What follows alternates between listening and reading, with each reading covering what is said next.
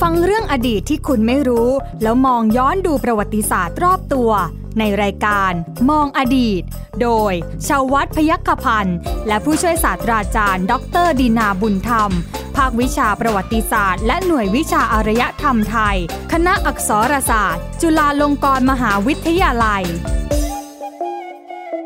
สวัสดีครับ คุณผู้ฟังครับต้อนรับคุณผู้ฟังเข้าสู่รายการมองอดีตกับผมใหญ่ชวัฒน์พยัคฆพันธ์ทางไทย PBS Podcast นะคุณผู้ฟังครับ วันนี้เรามีเรื่องประวัติศาสตร์นะฮะมาพูดคุยให้กับคุณผู้ฟังได้รับฟังกันนะครับโดยเฉพาะเรื่องของชาวต่างชาตินะคุณผู้ฟังครับ เรายังไม่ทิ้งไปไหนนะกับอาจารย์ดีนานะครับผู้ช่วยศาสตราจารย์ดรดีนาบุญธรรมอาจารย์จากภาควิชาประวัติศาสตร์และหน่วยวิชาอารยธรรมไทย คณะอักษรศาสตร์จุฬาลงกรณ์มหาวิทยาลัยสวัสดีครับอาจารย์ครับ สวัสดีครับคุณใหญ่ครับ สวัสดีท่านผู้ฟังทุกท่านด้วยครับเอาละครับเรื่องของครับชาวต่างชาตินะฮะเราก็ยังต้องครับคุยกันอยู่นะครับคุณครัผู้บฟังครับ เพราะว่าชาวต่างชาติมีผลกับการปกครองในสมัยถูกนั้นต้อจริงงนะครับ มีอิทธิพลต่อ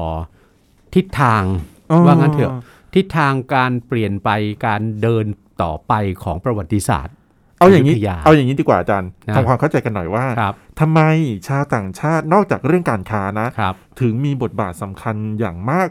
เอาง่ายๆเป็นส่วนหนึ่งดีกว่าใช่ของประวัติศาสตร์ในช่วงยุคนั้นนะอาจารย์อ่า จากตอนที่หนึ่งครับสังเกตไหมเราพูดถึงกรุงศรีอยุธยาเกิดขึ้นในครัศบตวรรษแรกอืมในตอนที่หนึ่งเราก็ยังเห็นชาวต่างชาติก็ส่วนใหญ่ก็จะจำกัดอยู่ในกลุ่มชาวจีน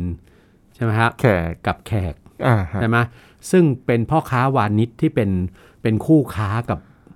เมืองท่าในอืมในดินแดนประเทศไทยปัจจุบันมาตั้งแต่ก่อนจะมีกรุงศรีอยุธยาแล้วครับนะครับนะ แต่ว่าเราจะเห็นบทบาทของเขามากขึ้นทุกที เพราะอยุธยาเนี่ยมันเหมือนเป็นการตกผลึกของเมืองท่าใช่ไหมอืเอ่อในในในลุ่มแม่น้ำเจ้าพระยาตอนล่างครัตบอนบนของปากอ่าวไทยว่างั้นเถอะครับนะครับ พอถึงศตวรรษที่สองอยุธยาเติบโตขึ้นอีกอืมกลายเป็นเมืองท่าระดับอะไรแล้ว การค้านานาชาติอะครับเพราะฉะนั้นจำนวนพ่อค้าวานิช หรือความหลากหลายของกลุ่มพ่อค้าวานิชที่จะเข้ามาติดต่อกรุงศรีอยุธยาเนี่ย ก็จะเพิ่มมากขึ้นไปอีกอืมคือคือคือมีพ่อค้าหลากหลายเอ่อประเทศหลากหลายหน้าเข้ามาค้าขายกรุงศรีอยุธยาเพิ่มขึ้น ครับใช่ไหมเอ่อเพราะว่าอยุธยาโตเป็นเมืองท่าการค้านานาชาติแล้วนี่นะครับ แล้วเช่นเดียวกัน คนกลุ่มพ่อค้ากลุ่มต่างๆ เหล่านี้เนี่ยถึงช่วงกลางอายุทยาในช่วงที่สองเนี่ยครับ บทบาทเริ่มจะไม่เป็นพ่อค้าอย่างเดียวละใช่ไหมไม่ได้ไม่ได้ไม่ได้บทบาทหรือเป้าประสงค์ ไม่ได้อยู่ที่การจะค้าขายอย่างเดียวแล้อืวมนะครับ แต่เปลี่ยนเข้าไปสู่เรื่องอื่นๆละเข้าไปสู่เปลี่ยนประเด็นความสนใจเนี่ยจะเริ่มเปลี่ยนเข้าไปสู่ระบบการการเมืองการปกครอง หมายความว่ามันเบนเข็มเหรอฮะใช่ เพราะแต่เดิมโดยเฉพาะโดยเฉพาะทางตะวันตกอะครับอย่าว่าแต่ตะวันตกเลยเพราะเอ่อคนที่เคยคนต่างชาติที่เคยเข้ามาเป็นพ่อค้าเนี่ยครับนะครับ พอกรุงศรีอยุธยาเติบโตขึ้นเป็นเมืองท่าการค้านานาชาติเนี่ยนะมันมีความจำเป็นอยู่เองถูกไหมคุณใหญ่อืมที่จะต้องที่จะต้องที่รัฐเนี่ยนะรัฐบาลของของกรุงศรีอยุธยาเนี่ยครับ จะต้องดึงชาวต่างชาติเหล่านี้เนี่ยเข้าสู่ระบบราชการ อาจารย์ครับมันเป็นความอยากของชาวต่างชาติ หรือเป็นความจำเป็นของรัฐบาลกรุงศรีทั้งสองยุธยาส่วน ทั้งสองส่วน ความจำเป็นของรัฐก็มีใช่ไหมอืมที่จะต้องคือคือคือที่เริ่มต้นความจำเป็นที่เริ่มต้นมาจากการติดต่อค้าขายนี่แหละอ่าครับนะไม่ว่าจะเป็นกับชาวจีนกับแขกกับฝรั่งชาติต่างๆ ก็ดีเนี่ยนะไอความจำเป็นในการติดต่อค้าขายเนี่ย อย่างน้อยก็ต้องการคนเข้ามาเป็นล่ามอืมใช่ไหมนะครับ แล้วอย่างมากก็คือ รัฐบาลโดยเฉพาะพระเจ้าแผ่นดินในอยุธยาเนี่ย เริ่มตระหนักถึงว่า เอ๊ะ ชาวต่างชาติกลุ่มต่าง ๆ เนี่ยครับ เขาไม่ได้มีความ เขาไม่ได้มีอะไรอะความสามารถ หรือเขาไม่ได้มีศักยภาพแต่เพียงค้าเป็นพ่อขายค้าเท่านั้นนะครับ โอ้ย เราเล็งเห็นว่า คนที่เดินทางเข้ามาเนี่ย คือบางครั้งมันไม่ได้มีมันไม่ได้มีแต่พ่อค้านะอืมอืมคนที่เดินทางติดตามเรือสินค้าของแต่ละชาติเข้ามาเนี่ย มันมีคนที่มีความชำนาญน่ะมีความชำนาญในทักษะต่างๆนะเช่น ทักษะการพูดการเขียนภาษาครับ คนพวกเนี้ยรัฐบาลอยุธยาก็ดึงเข้ามาไปเป็นล่ามอืมใช่ไหมเป็นล่ามอยู่ในกรมพระอารักษ์ในกรมท่านั่นแหละครัใช่บไหมสำหรับเอาไว้ใช่ไหม เป็นล่ามสำหรับเจรจาข้าราชการผู้ใหญ่ขครัอบงกรมท่าเจรจาติดต่อค้าขายใช่ไหมหรือบางครั้งอ้าวพบว่าเขามีความชำนาญพิเศษอ่าใช้ศัพท์ทันสมัยมาก ความชำนาญพิเศษของของชาวต่างชาติเนี่ยเช่น บัตรหลวงครับบัตรหลวงซึ่งในบางตะวันตกบางชาติเนี่ยเขาขอนะเขาขอพระราชทานอนุญาตจาก พระมหากษัตริย์อยุธยาแล้วใช่ไหมว่าขอเข้ามาตั้งโบสถ์เผยแพร่คริสตศาสนาโรมันอืมแคทอลิกใช่ไหมแต่ปรากฏว่าบัตรหลวงเนี่ยเป็นเป็นในในในในโลกตะวันตกเนี่ยใหญ่บัตรหลวงเป็นกลุ่มคนที่มีการศึกษาสูงนะอืมไม่ได้อย่าอย่าคิดว่าโดยเฉพาะอย่างยิ่งในยุคหลังสมัยกลางมาแล้วเนี่ย ยุคที่เข้าสู่สมัยฟื้นฟูศิลปะวิทยาการมาแล้วเนี่ย บัตรหลวงเรียนวิชาอะไรต่างๆ ซึ่งพูดง่ายๆ บัตรหลวงจำนวนมากเป็นอาจารย์ในมหาวิทยาลัยครับ มหาวิทยาลัยในยุโรปเนี่ยเริ่มต้นจากการเป็นสำนักเรียนของอะไรของพระของบัตรหลวงมาก่อนเนี่ยอืมนะครับฮะศิลปะวิทยาต่างๆเนี่ยนะบัตรหลวงเป็นสถาปนิกก็มี บัตรหลวงเป็นวิศวกรก็มี บัตรหลวงชำนาญในวิชาแพทย์ แผนตะวันตกก็มีอืมใช่ไหมครับ บัตรหลวงทำอะไรได้เยอะแยะ นะซึ่งเป็นอะไร เป็นองค์ความรู้แผนใหม่ เป็นวิทยาการแผนใหม่ที่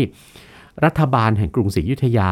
พบว่าเขาควรจะเรียนรู้เอาไว้อืมเพื่อเพื่อทำอะไร วัตถุประสงค์เพื่อทำเพื่อต้องการไอ้กลุ่ม กลุ่มชาวต่างชาติชำนาญพิเศษ ครับ กลุ่มต่างๆ เหล่านี้เนี่ยเข้ามาเป็นอะไรนะ เป็นกลไกเป็นข้าราชการอยู่ในราชสำนักอยุธยา เพื่อพัฒนา ให้กรุงศรีอยุธยา โดยเฉพาะราชสำนักอยุธยาเนี่ยพัฒนาความแข็งแกร่งความมั่นคงเสถียรภาพด้านต่างๆ ฝรั่งบางชาติเช่นชาวชาวดัตช์เนี่ยครับนะครับเริ่มเอาปืนใหญ่มาขายบริษัท VOC อืมอินเดียตะวันออกของเนเธอร์แลนด์เนี่ยเอาปืนใหญ่มาขายให้ให้ให้เอ่อกรุงศรีอยุธยามากใช่ไหมครับ อย่ากระนั้นเลย เขาเอาปืนใหญ่มาขายอย่างเดียวไม่ได้ เขาต้องจัดผู้ชำนาญการเรื่องการยิงปืนใหญ่ครับเรื่องการผสมดินปืนกระสุนดินปืนอะไรต่างๆ เนี่ยเข้ามาด้วยครับเพราะฉะนั้นรัฐบาลอยุธยาก็จ้างเอาไว้เป็นทหารปืนใหญ่เลยอืมเหล่าเนี้ยนะครับ หรือชาวดัตช์มีที่ชำนาญเรื่องการทำอะไรครับ การการ survey การ survey ตัดถนนน่ะครับนะครับ ที่ ชาวอยุธยาสมัยก่อนเรียกว่าฝรั่งสองกล้องอ๋อเหรอฮะอ่า การ survey ตัดถนนน่ะอ่าครับก็ต้องมีกล้อง survey ใช่ไหมครับใช่ฮะดูว่าอ่าต้องได้ได้ทางเรียบทางตรงอะไรต่างๆอ่าครับเหล่านี้เอาอยุธยาเรียกฝรั่งเหล่านี้ก็เห็นอะเขามาส่องกล้องจะตัดถนนน่ะใช่ไหมเจ้าอยุธยาเรียกคนกลุ่มเนี้ยว่าฝรั่งสองกล้องอืมมีถนนตอนที่สมเด็จพระเจ้าทรงธรรม สถาปนาพระพุทธบาทสระบุรีแล้วอะครับนะครับ ท่านโปรดให้ตัดถนนเส้นหนึ่งจาก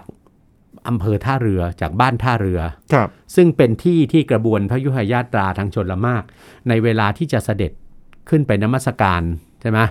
เป็นประจำปีอะนะนมัสการพระพุทธบาทสระบุรีเนี่ยกระบวนพระยุหญาตราทางชนละมากเนี่ยจะเทียบที่บ้านท่าเรืออืมปัจจุบันก็คืออำเภอท่าเรือของจังหวัดพระนครศรีอยุธยาเนี่ยนะครับเอ่อตรงนั้นมีท่าเรียกว่าท่าเจ้าสนุกไงครับ สมเด็จพระเจ้าทรงธรรมเนี่ยโปรดให้เพราะตรงนั้นอะเป็นเป็นท่าที่เลยท่าเรือไปนิดนึงก็แขวงเมืองสระบุรีละสมเด็จพระเจ้าทรงธรรมเนี่ยโปรดให้จ้าง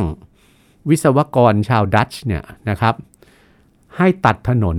ด้วยวิทยาการของเขาอะเป็นถนนเส้นตรงเลยครับจากท่าเรือเนี่ยตรงไปยังพระพุทธบาทสระบุรีเลยอืมเพื่อให้กระบวนเสด็จพระดำเนิน แล้วก็ให้ชาวบ้านนะในเทศกาลนมัสการพระพุทธบาท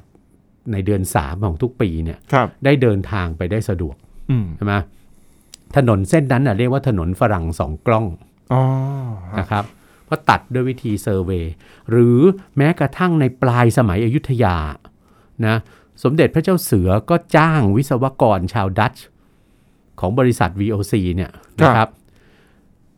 ขุดขุดลอกคลองโคกขามอืมที่ ที่เมืองสาครบุรี เมืองครัสบมุทรสาครน่ะนะ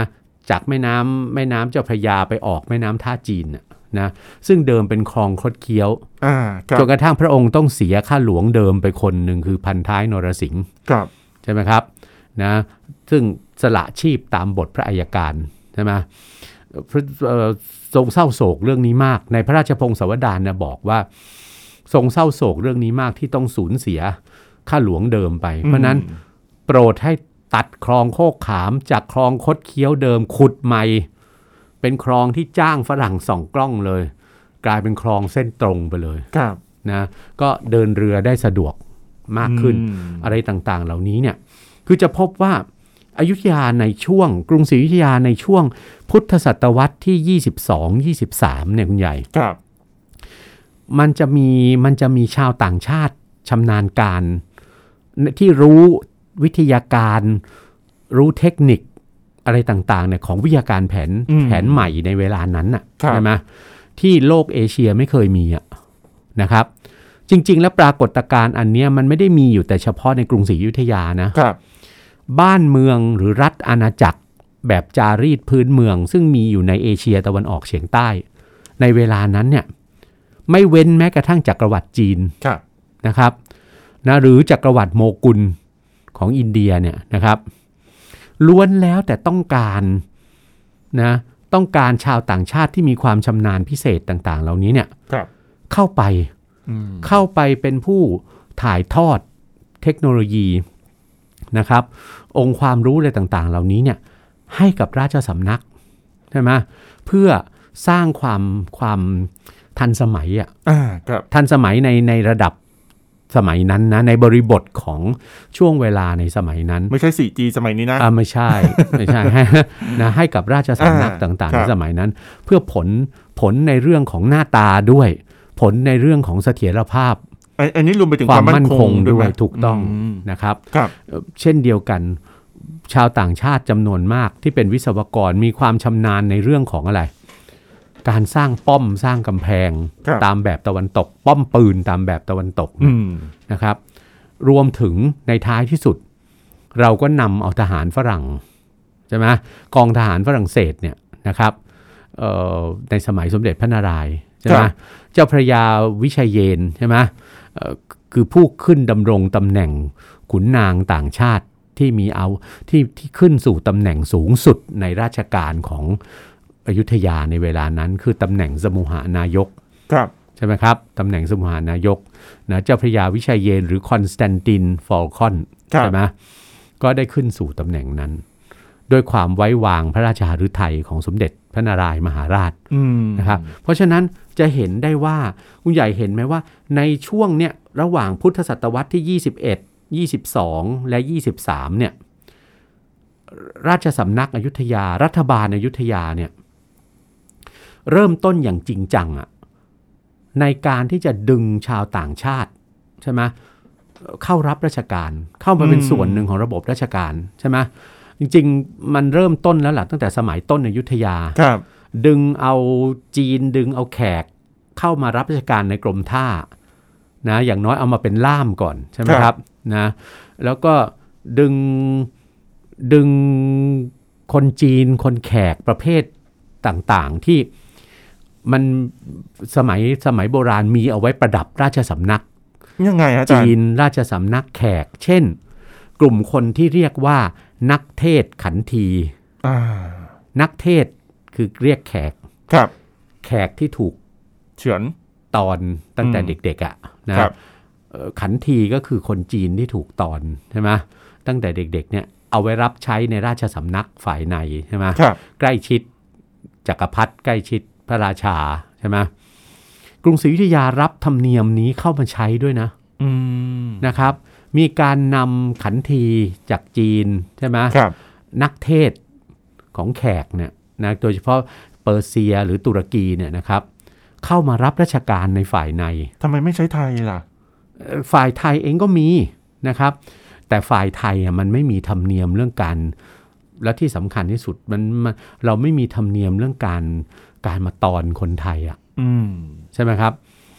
อันเนี้ยเข้าใจได้เลย เพราะว่าราชสำนักอยุธยารับรู้ถึงการมีอยู่ของชายที่ถูกตอนแล้วเนี่ยใช่ไหมในฝั่งจีนกับในฝั่งเปอร์เซียตุรกีพวกเนี้ยใช่ไหมครับอ้าวก็เขาตอนเพื่อให้รับราชการในราชสำนักฝ่ายใน ให้อยู่กับผู้หญิงได้โดยไม่ต้องเป็นชู้สาวกันอืมโดยตัดประเด็นเรื่องชู้สาวไปได้เลย ครับ ใช่ไหมครับ เพราะฉะนั้น ก็จะนำเข้าเอ่อคนกลุ่มเนี้ยใช่ไหมเอ่อเข้ามารับราชการในราชสำนักฝ่ายในอืมใช่ไหมครับ ขณะเดียวกันนะพอจากพุทธศตวรรษที่ 21 22 23 เริ่มมีอะไร พ่อค้าแขก พ่อค้าเปอร์เซีย พ่อค้าอาหรับ ที่มีความชำนาญเรื่องการค้า การบริหารจัดการเรื่องการค้าให้มันได้กำไรกำไรอะอ่าครับนะก็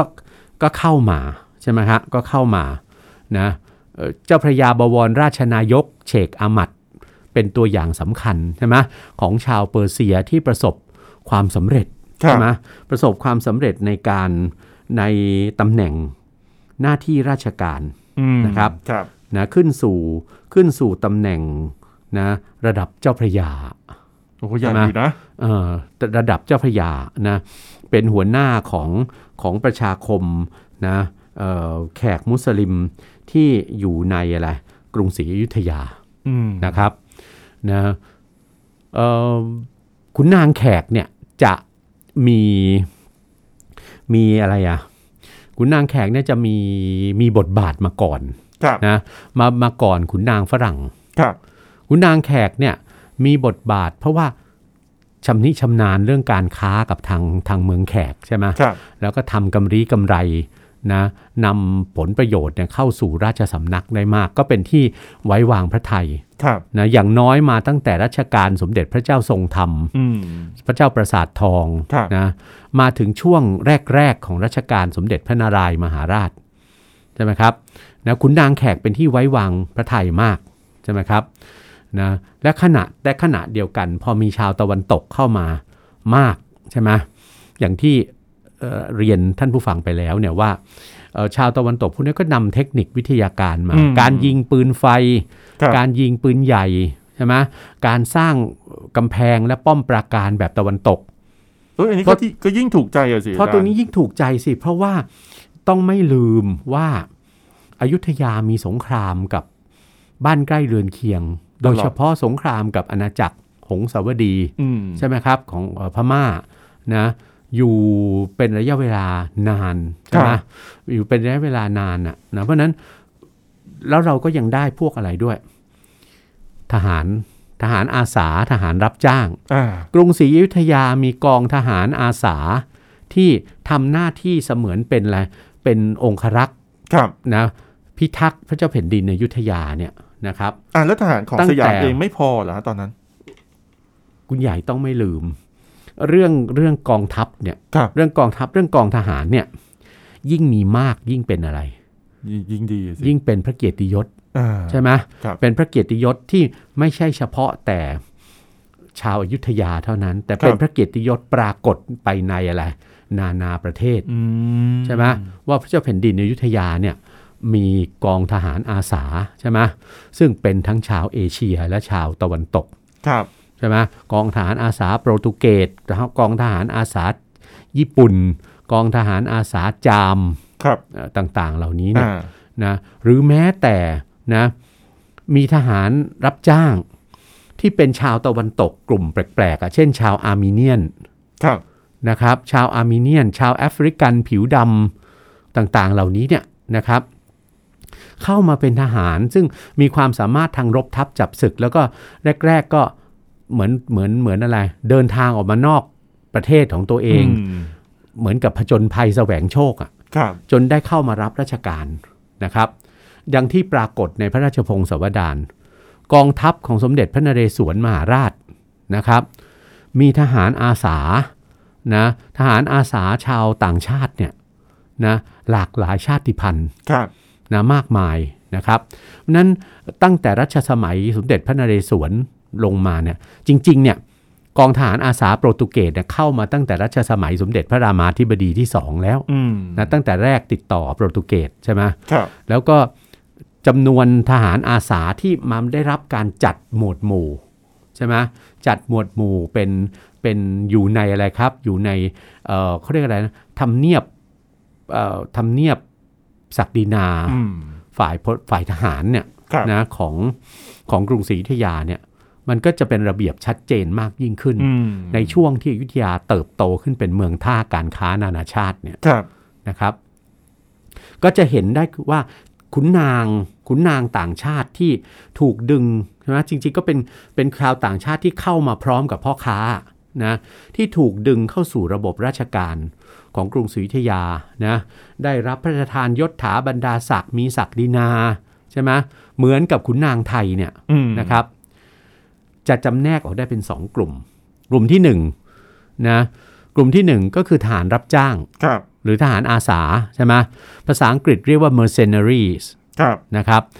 ก็ตั้งแต่รัชสมัยสมเด็จพระนเรศวรมหาราชเป็นต้นมาครับเราก็จะพบว่าราชสำนักอยุธยามีมี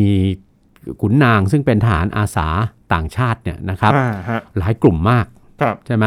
สืบลงมาธรรมเนียมทหารอาสาต่างชาติเนี่ยคุณใหญ่ มันไม่ได้จบแค่ เมื่อกรุงศรีอยุธยาเสียแก่พม่า ในปี 2310 นะอืมแล้วหลังจากนั้นบ้านเมืองในยุคต่อ ๆ ไปจะไม่มีการจ้างทหารอาสาต่างชาติอีกเลยอืมนะครับ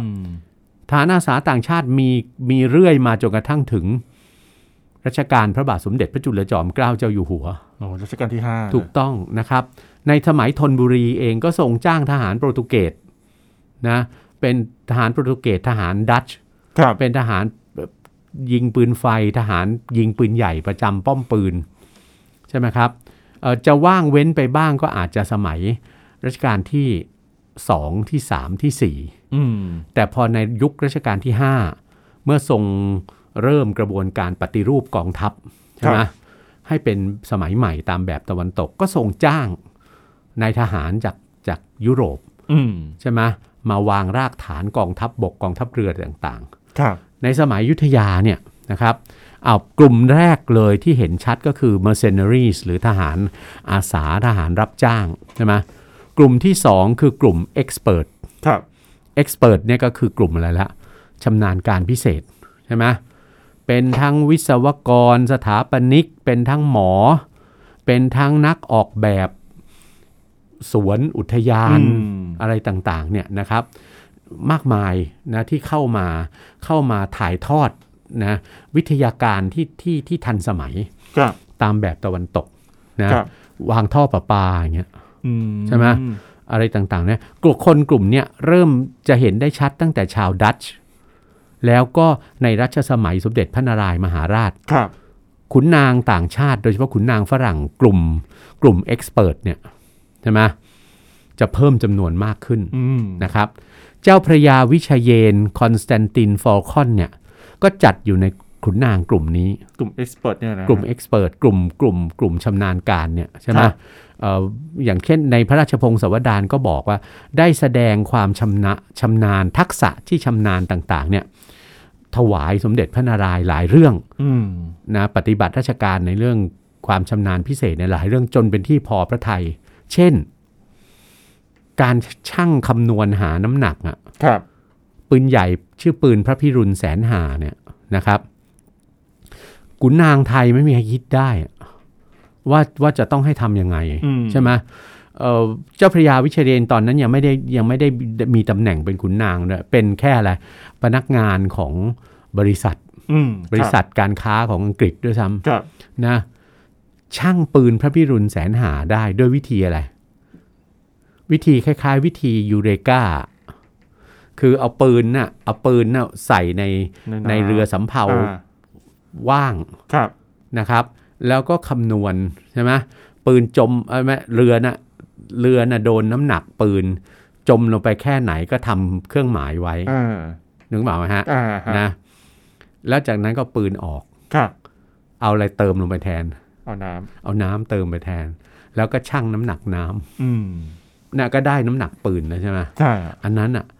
ไม่เป็นเทคโนโลยีอย่างใหม่ใช่ไหมครับเจ้าพระยาวิเชยเยนเองเจริญในหน้าที่ราชการมากเป็นที่ที่โปรดปรานมาก ใช่ไหมของสมเด็จพระนารายณ์นะแต่กลับไม่พอใจของกลุ่มข้าราชการนี่สิ เพราะฉะนั้นในที่สุดไงแล้วเจ้าพระยาวิเชยเยนนั้นเนี่ยอาจจะอาจจะต่อเนื่องไปจนกระทั่งถึงความมักใหญ่ไฟสูงของท่านเองด้วยอื